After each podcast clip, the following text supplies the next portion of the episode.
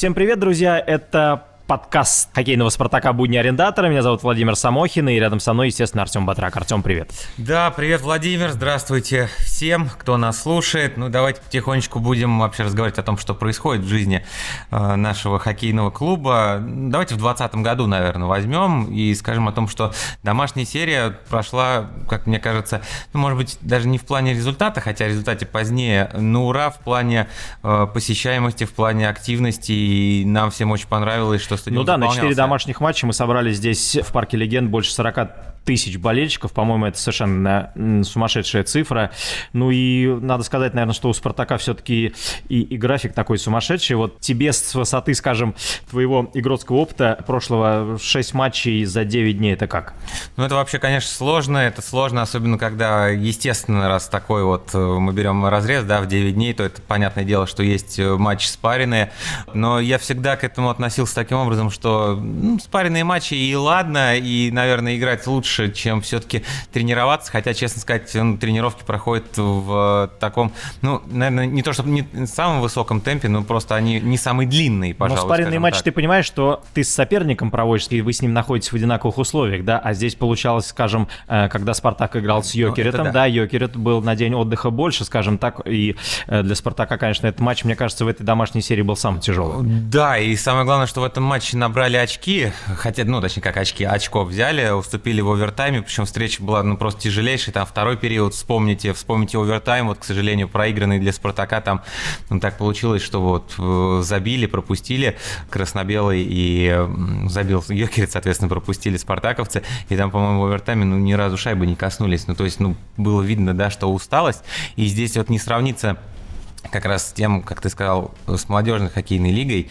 где как раз ты два матча играешь, но с одним и тем же соперником. Здесь, да, соперники разного характера и с разным отдыхом перед отдельно взятым матчем, но скажем о том, что здесь э, мы ни в коем случае не жалуемся, и все все понимают, что такие встречи спаренные есть у каждого коллектива там раз-два за сезон. То есть у ну, всех... в НХЛ, кстати, их вообще гораздо больше, и я думаю, что, наверное, мы к этому, наверное, тоже придем, когда таких спаренных матчей будет Э, в календаре, может быть, не как у нас в этом сезоне два, да, э, мы играли в Мытищах два раза подряд и здесь, в Москве. Э, я думаю, что, наверное, в будущем их, их станет гораздо больше. Ну, наверняка, да, и я думаю, что так все примерно понимают, как к ним готовиться, и тот же результат, да, в матче против Йокер, это против очень сильного соперника, который по потерянным там чуть ли не на самом верху, и набрали один балл, это, мне кажется, вполне себя.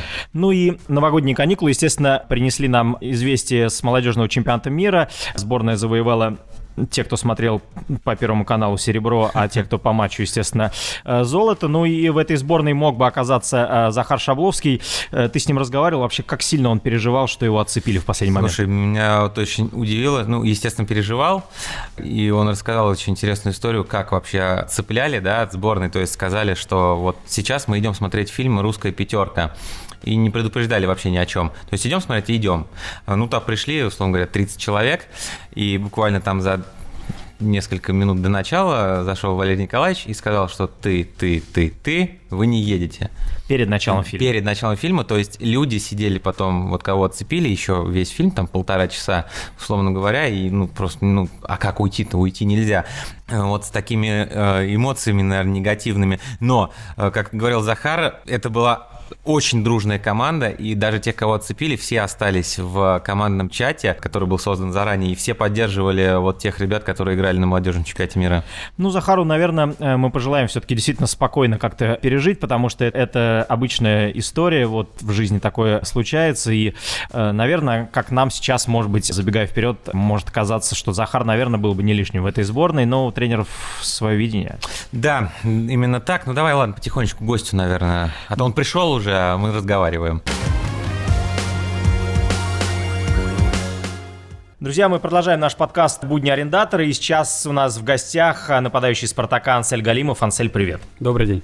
Ансель, расскажи, пожалуйста, ты, наверное, вот уже ну, провел какое-то время в «Спартаке», там больше 20 матчей, и ты, наверное, прочувствовал уже вот атмосферу на домашних матчах. Болело Болельщики, большое вам спасибо за поддержку. Это придает команде уверенность, и это доказал матч, когда мы проиграли 3-0 какая была поддержка, и мы выиграли у Сочи. Мы в раздевалке это ценим, и большое вам спасибо. Ну а вы вообще так успеваете, вот когда идет игра, замечать вообще, что на трибунах происходит, вообще сколько болельщиков приходит, какие плакаты они держат? Да, своего плаката я еще не нашел. Замечаешь, когда говорят, э, сегодня пришло там 11 тысяч, 12, я вроде меньше, меньше не, не, не видел, чтобы приходило. Анцель, ты в этом году первый раз еще в ретро-матче участвовал. Вот что ты чувствовал, когда вы сели в Волгу и поехали на арену в костюмах СССР? Сейчас будет смешной ответ. Меня убрали, я не играл в этом матче. Майку мне повесили, но я не играл.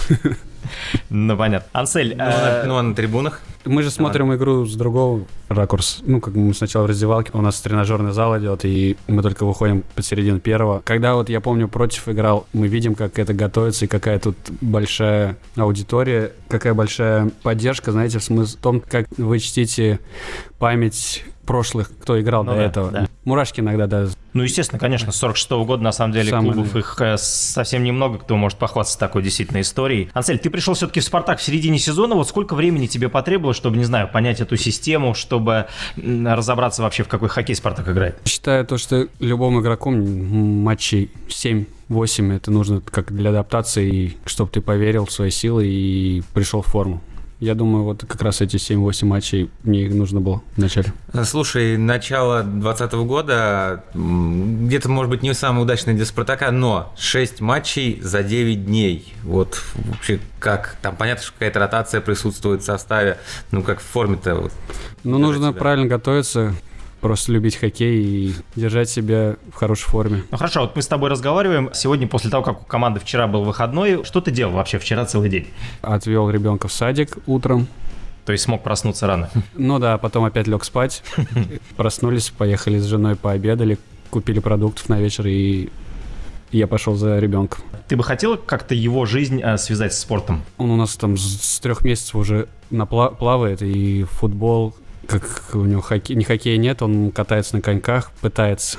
Сейчас больше шагает просто по льду. Гимнастикой занимаемся. Для него сейчас больше, мне кажется, весь вот этот который задор у него есть, знаете, если он дома посидит сутки с ним, то под вечер у него просто начинается уже, ну, ему хочется побегать, хочется попрыгать, и ты понимаешь то, что если его не сводить куда-нибудь на какую-нибудь секцию или вывести даже хотя бы просто на улицу погулять, чтобы он там выплеснул всю, всю свою энергию, то может с ума сойти. Слушай, ну то есть сейчас это пока просто такое общее физическое развитие и никакого там акцента ни на какой вид спорта? Да.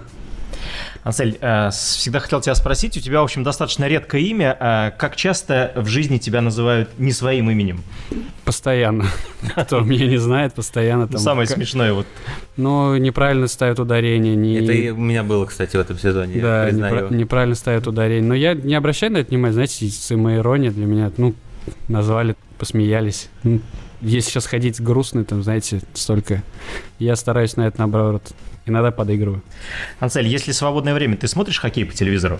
Ну да, у меня всегда играет либо КХЛ, либо Матч ТВ, либо Ники Джуниор, там только не хоккей идет. А есть кто-то из комментаторов, кроме Артема Батрака, а, кого ты всегда с удовольствием послушаешь? Не сказать, чтобы я там слушаю комментатора, у меня хоккей включен, иногда может даже выключен звук, потому что я там общаюсь либо с ребенком играю, я просто краем глаза смотрю, как там играют и... Ну, то есть ты по голосам их не различаешь? Артема я различаю, Диму Лукашова могу определить. Слушай, так. ну то есть ты не из тех игроков, вот э, кто, ну не настолько что ли наелся хоккеем, но в общем ему хоккей хватает и в жизни, он еще и дома там по телевизору, да? Или это просто фон? Ну, это такой? просто моя жизнь. Ну, пока это моя жизнь. Я наслаждаюсь этим. Вы, вы Боба Хартли не знали? Вы посмотрели бы, сколько он хоккея у него. Вот там, там много хоккея. Там, там человек просто фанатик. Ну, это в хорошем смысле. Ну что, давай будем закругляться потихонечку. Ансель, наверное, последний вопрос. Все-таки уже плей-офф так маячит где-то уже, он недалеко. Какого бы соперника, ну давай по-простому спросим, с кем бы Спартаку было попроще в плей-офф? Тяжелый вопрос. И я не хочу кого-то там, знаете, завышать или принижать. Надо просто свою игру показывать, и я думаю, мы хорошо подойдем к плей-офф. Ну, мы помним, что Соска пока три матча, три победы. Не забываем. Да. Ну что, спасибо тебе, Ансель, что нашел время, зашел к нам в гости. Давайте мы пожелаем тебе, естественно, успехов и команде в целом, конечно. Да, да спасибо большое. Пока, спасибо. До свидания. Итак, продолжаем. Спасибо Анселю Галимову. Ну, давайте скажем так немножечко о том, как у нас играет химик, как играет молодежка. Вот у химика, в принципе, как-то все ну, достаточно стабильно и сильными соперниками даже уступая в счете. Э, команда побеждает. Вот результаты молодежки так немножко начали напрягать, честно говоря, в последнее Ну и время. команда, команда уже в такой ситуации, когда, когда от девятого места совсем немного очков, э, поэтому, наверное, сейчас матчи, которые будут у, у команды и с Атлантом, и с Красной Армией, они во многом ключевые. Да, конечно. В общем, э, команде нужна поддержка болельщиков, так что приходите сюда на Малую арену Парка Легенд, э, поддерживайте. Ну и у Спартака «Спартак». основного, да, сейчас впереди много домашних матчей, потому что серия, э, серия Северсталь, Трактор, Кунь-Лунь, потом Скай Динамо и после февральской паузы еще и Магнитка 11 февраля, так что хоккея будет много. Да, хоккея много, приходите, поддерживайте, потому что команде, конечно, непросто. Спасибо, друзья. Это был Артем Батрак и Владимир Самохин с подкастом «Будни арендатора». Мы всегда вас рады видеть и, разумеется, слышать.